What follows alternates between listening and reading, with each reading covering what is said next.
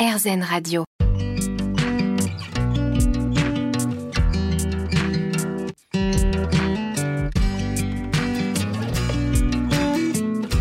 L'instant présent Aurélie Godefroy. Bonjour, c'est Aurélie Godefroy. On se retrouve pour l'instant présent, votre émission hebdomadaire sur RZN Radio. Avec nos invités, nous comprenons l'importance de se poser en conscience, de s'ancrer, de méditer, de mettre sur pause dans notre vie quotidienne pour mieux vivre les différentes problématiques que nous pouvons rencontrer, que ce soit au niveau personnel, professionnel ou encore émotionnel. Et j'ai l'immense bonheur d'accueillir aujourd'hui Cécile David Veil. L'instant présent Aurélie Godefroy. L'instant présent sur RZN Radio avec donc aujourd'hui Cécile David Veil. Bonjour. Bonjour Aurélie. Alors vous venez de publier votre nouveau roman, La Cure. C'est aux éditions Odile Jacob. Alors, euh, en préparant cette émission, bien évidemment, j'ai lu le livre qui m'a passionné, mais je me suis aussi beaucoup intéressée à votre parcours qui est pour le moins atypique. D'où vous venez, Cécile David Veil C'est vrai que c'est atypique sans doute. hein. En fait, j'ai un parcours. euh, je, je suis née dans une famille bourgeoise un peu traditionnelle, euh, à la rencontre entre des catholiques et des juifs. Euh, je me suis sentie toujours un petit peu à côté de mes, mes pompes, si je puis dire, c'est-à-dire juif chez les catholiques, catholiques chez les juifs, et, et toujours un peu outsider. Mais à part ça, il n'y avait rien de particulièrement. Comment dire, euh, distinct des autres.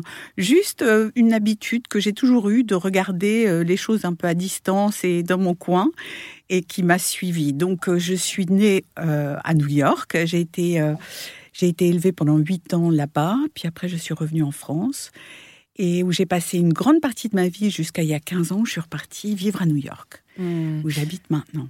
Alors, vous qualifiez votre enfance euh, d'austère, mais vous dites en même temps que c'était très constructeur. Qu'est-ce que vous entendez par là? Eh bien, oui, on, euh, j'avais, euh, j'avais des parents qui étaient d'une génération où on était bienveillant, mais pas tellement proche de ses enfants.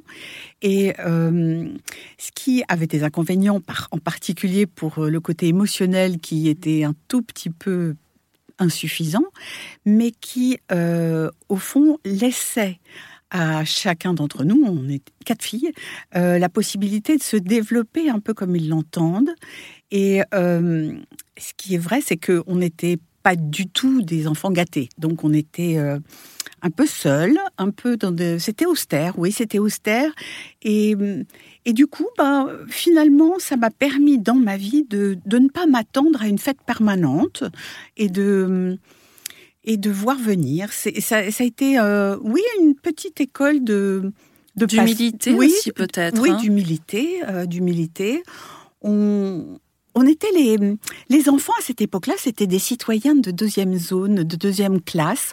On devait attendre euh, euh, qu'on nous donne la parole pour parler. On devait, euh, on devait laisser passer les gens dans les portes. et c'était un peu comme ça pour la vie, c'est-à-dire on laissait passer les gens avant. Et puis, euh, et puis on vivait peut-être pas complètement en phase avec les gens que- qui m'entouraient, les autres enfants. Et du coup, j'osais pas trop inviter des gens chez moi parce que c'était un peu différent chez moi.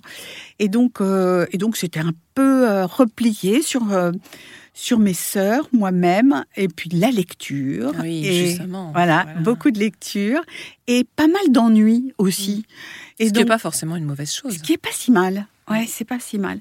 Donc c'était une enfance euh, plus du tout comme celle que je pense vivent les enfants d'aujourd'hui. Je pense que c'est très décalé maintenant. Euh, et, et dans pas mal de pays du monde, ça n'existe plus. Mais, mais ça a été une enfance qui n'était pas malheureuse et qui a été, qui m'a permis, ouais, complètement de me construire. Oui, et puis de vous créer aussi peut-être votre propre univers Ouais. en tant qu'écrivain, puisque quand Ouais. est-ce que vous avez commencé à écrire d'ailleurs? Mais j'ai commencé très très vite. J'ai commencé à 8 ans.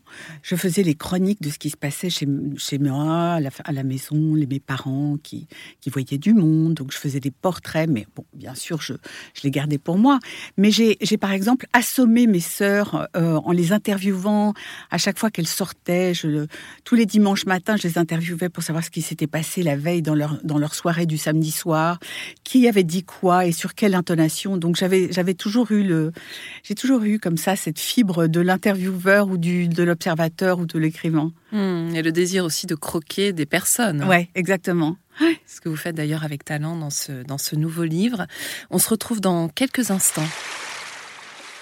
L'instant présent Aurélie Godefroy. L'instant présent sur RZN Radio, votre émission hebdomadaire. On se retrouve avec Cécile David Veil. Vous venez de publier La Cure aux éditions Odile Jacob. Alors, j'aimerais qu'on revienne quand même sur votre parcours que je qualifiais euh, d'assez atypique, puisqu'en fait, donc, vous avez, euh, vous êtes né à New York, vous êtes revenu à Paris, vous avez fait des études de lettres à la Sorbonne, je crois. Ouais. Et puis, euh, finalement, enfin bon, ça vous a pas plu plus que ça, si j'ose Mhm. dire. Mhm. Et vous êtes orienté plus vers un BTS d'édition. Mhm. Vous vouliez du concret, hein Oui. Oui, parce que au fond, je crois que euh, de cette enfance où euh, on m'apprenait des tas de choses, mais sans que j'en ai vraiment envie, euh, les études avec des gens qui viennent vous expliquer des choses, ça ne me convenait pas. Tandis que j'avais envie de de pouvoir m'essayer moi-même à des choses et de choisir. Et le BTS d'édition, c'était euh, c'était concret, c'était comment naît un livre. euh, alors dans l'écriture bien sûr, mais comment ça naît, comment on le vend, comment on le, euh, comment on le fabrique même sur un plan de l'imprimerie. Les choses ont bien changé depuis lors Mhm. d'ailleurs. Et euh, je me suis énormément amusée dans cette école. Alors que à la Sorbonne, qui, pourtant j'ai adoré les amphithéâtres tellement c'était beau, et puis il y avait des, cours extraordinaires de littérature comparée, mais dans l'ensemble, j'ai trouvé que il y avait toujours une place assignée aux élèves, qui était une place passive, une place de voilà de, de- de respect des aînés, enfin tout, tout, toute chose que je comprends et que je respecte, mais qui ne me convenait pas, et j'avais envie un peu, en grandissant, de prendre ma vie un peu plus en main. Et donc pour ça, vous avez fait des stages dans différentes maisons d'édition, euh, notamment chez Gallimard. Mhm. Et vous avez quand même rencontré Romain Gary. Ben oui. Et alors, quand je pense que je me rendais pas du tout compte à l'époque, j'avais 17 ans, que, que c'était un tel personnage incroyable, eh bien, euh, je me rappelle que j'avais été un petit peu vexée parce qu'il m'avait dit Oh, vous ressemblez au personnage de Carrie, le film d'horreur. Et euh, en plus, elle était tout à fait ravissante, mais à Oui. l'époque, ça m'avait un peu déprimée qu'il m'avait dit, quand il m'avait dit ça. et donc, je me suis dit C'est bien la peine, je rencontre un personnage comme, comme Romain Gary, et tout ce que je trouve, c'est à être un peu déçue par ce qu'il me dit. Non, il était absolument merveilleux, adorable. Et c'était une époque euh, très très amusante dans, chez, chez Gallimard où j'ai passé peu de temps et où j'avais un rôle absolument euh, sous la moquette d'importance. J'étais euh, la- l'assistante de l'assistante de l'assistante. Mais, euh, mais bon, les, les, les, je me rappelle Kundera qui passait prendre le thé, enfin des, des, gens, des gens tellement amusants et tellement intéressants. Et il y avait une joie de voilà, de, de- les gens se parlaient de- sur un ton euh, très très détendu. Ah, Milan, ah, Romain, c'était très amusant. Mais vous avez eu une chance incroyable, vous le réalisez d'avoir Oui. vécu ça. Oui, oui, oui, je m'en rends compte. Je m'en rends compte. Alors justement, vous avez pris vous-même la plume. Euh, alors au départ, sous un autre nom, euh, c'est le nom de votre mari, de la Baume. Oui. Euh, pourquoi sous ce nom-là? Est-ce que c'était une manière justement de vous démarquer de votre famille? Euh, Ou est-ce que c'est parce que, vous allez nous en parler, c'était un livre un petit peu euh, sulfureux, peut-être? Oui, c'était un livre érotique qui racontait une liaison euh, entre deux personnages, un homme et une femme. Et j'avais voulu raconter ce qu'on pense, ce qu'on dit et ce qu'on fait dans une liaison qui sont souvent très différents. Et en fait, du coup, j'avais pas du tout euh, fait l'impasse sur, sur ce qui se passe dans un lit. Ça me paraissait absurde de ne pas en parler. Donc c'était quand même relativement érotique, même si c'était pas exclusivement érotique, mais il y avait 20 pages franchement très érotiques que j'ai lues depuis. Je me suis dit, ah oui, j'étais quand même très gonflée.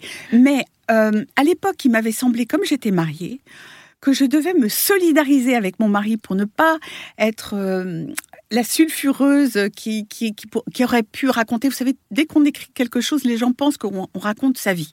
Et je voulais l'associer à, cette, à ce livre et montrer qu'il était de mon côté d'accord et que alors, je ne sais pas si c'était tellement une bonne idée parce que c'était pas très facile à assumer pour lui, ni pour ses parents qui étaient des, gens tout à fait merveilleux et ouverts d'esprit, mais tout de même euh, pas vraiment versés dans ce genre de- voilà de, de littérature. Et mes parents, eux, étaient par contre enchantés que je prenne un autre nom en me Ah bah disant oui, oh bah là, on est tranquille. Et du coup, ils ont ils ont trouvé ça très amusant, très drôle et, et, et ils étaient voilà, ils étaient très très très, très gentil. Et dans l'ensemble, j'ai trouvé que le, la réception et la réaction des- de mon entourage à ce livre était, euh, pour les gens les plus éloignés d'un côté affranchi, euh, les plus bienveillants. Et pour ceux qui étaient, se sentaient affranchis ou pensaient avoir une vie beaucoup plus délurée, ils étaient un peu critiques. Hmm, c'est intéressant ça. Hein. Ouais. Que de paradoxes. Alors, on se retrouve dans quelques instants. J'aimerais qu'on parle aussi de votre parcours d'éditrice.